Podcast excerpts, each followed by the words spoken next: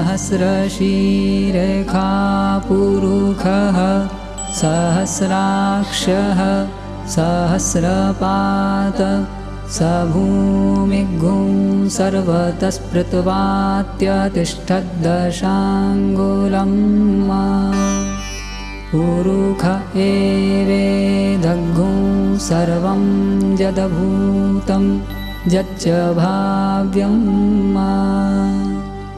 भूतामृतत्वस्येशानो जदन्नेना तिरोहति एतावानस्य महिमातो जायांश्च पुरुखः पादोऽस्य विश्वाभूतानि त्रिपादस्यामृतं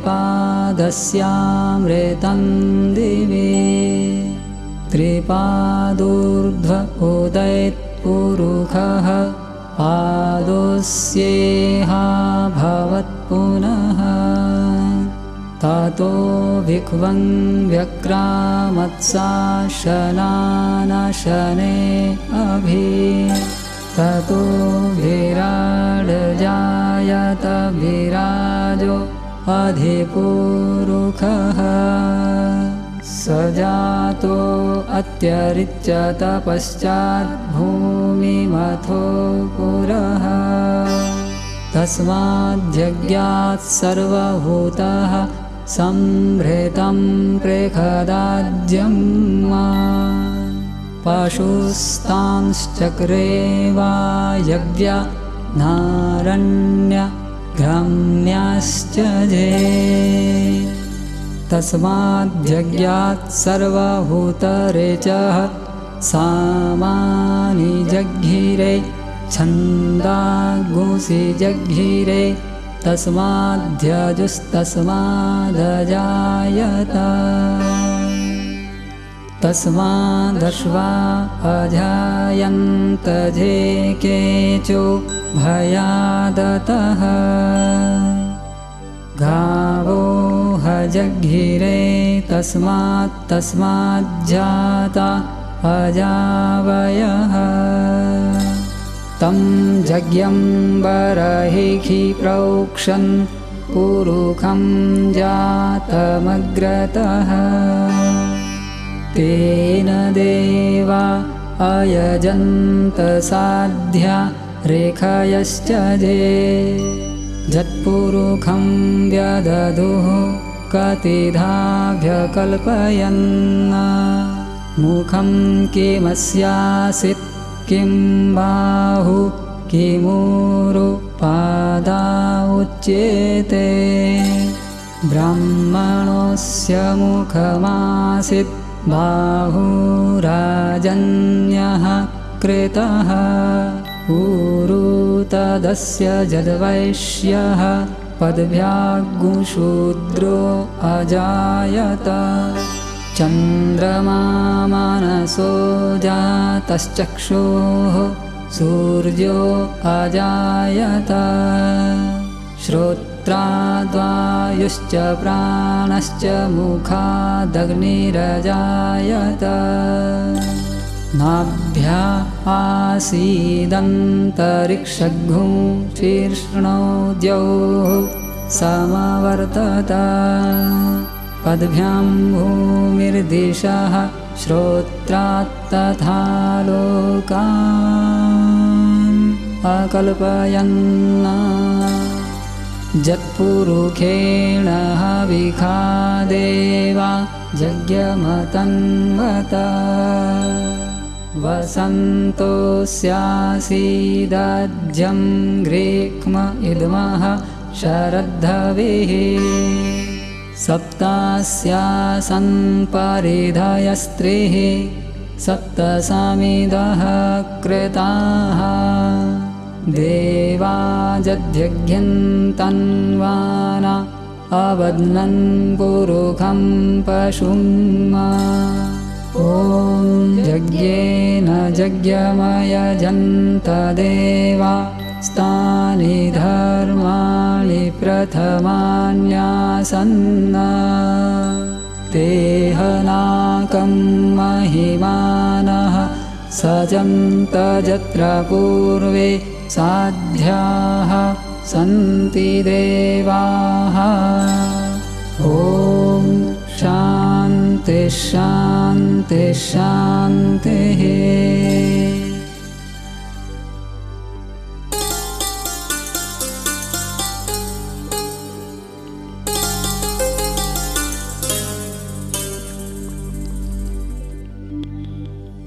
जो सहस्त्रों सिर वाले, सहस्त्रों नेत्र वाले और सहस्त्रों चरण वाले विराट पुरुष हैं, वे सारे ब्रह्मांड को आवृत करके भी दस अंगुल शेष रहते हैं। जो सृष्टि बन चुकी, जो बनने वाली है, यह सब विराट पुरुष ही है।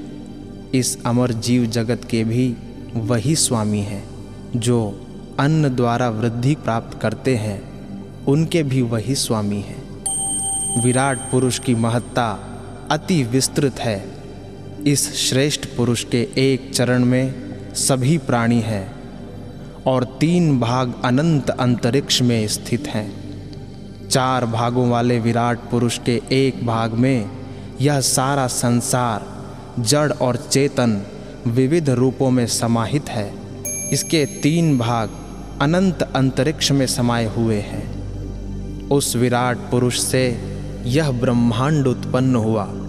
उस विराट से समष्टि जीव उत्पन्न हुए।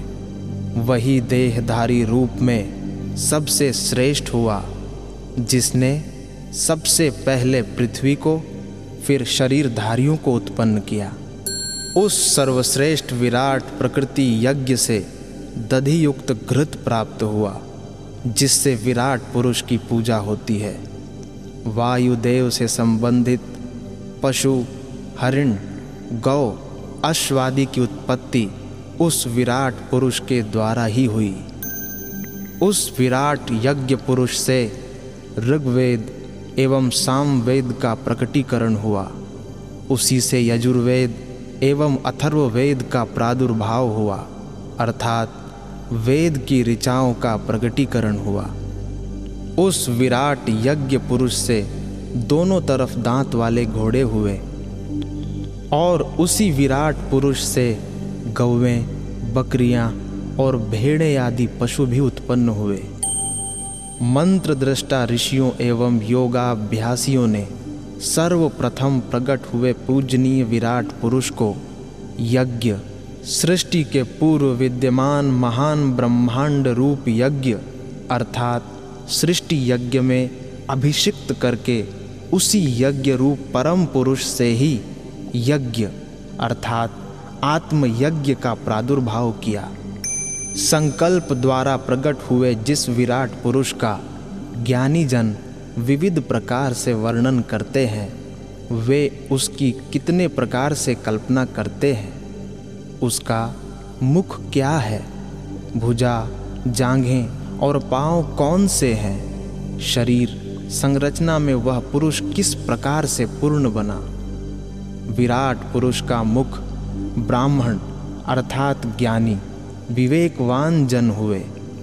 क्षत्रिय अर्थात पराक्रमी व्यक्ति, उसके शरीर में विद्यमान बाहुओं के समान है। वैश्य अर्थात पोषण शक्ति संपन्न व्यक्ति, उसके जंघा एवं सेवा धर्मी व्यक्ति, उसके पैर हुए। विराट पुरुष परमात्मा के मन से चंद्रमा, नेत्रों से सूर्य, कर्ण से वायु एवं प्राण तथा मुख से अग्नि का प्रकटीकरण हुआ। विराट पुरुष की नाभि से अंतरिक्ष, सिर से द्युलोक, पावों से भूमि तथा कानों से दिशाएँ प्रकट हुई। इसी प्रकार अनेकानेक लोकों को कल्पित किया गया है, अर्थात रचा गया है। जब देवों ने विराट पुरुष रूप को हवि मानकर यज्ञ का शुभारंभ किया तब घृत वसंत ऋतु, ईंधन समिधा, ग्रीष्म ऋतु एवं हवि शरद ऋतु हुई। यहाँ सृष्टि यज्ञ के प्रारंभिक स्वरूप का वर्णन है।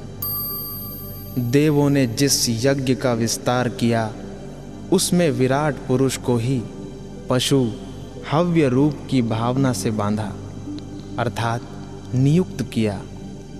उसमें यज्ञ की सात परिधियाँ, सात समुद्र एवं इक्कीस छंद अर्थात समिधाएँ हुई। आदि श्रेष्ठ धर्मपरायण देवों ने यज्ञ से यज्ञ रूप विराट सत्ता का यजन किया। यज्ञीय जीवन जीने वाले धार्मिक महात्मा जन पूर्व काल के साध्य देवताओं के निवास स्वर्ग लोक को प्राप्त करते हैं।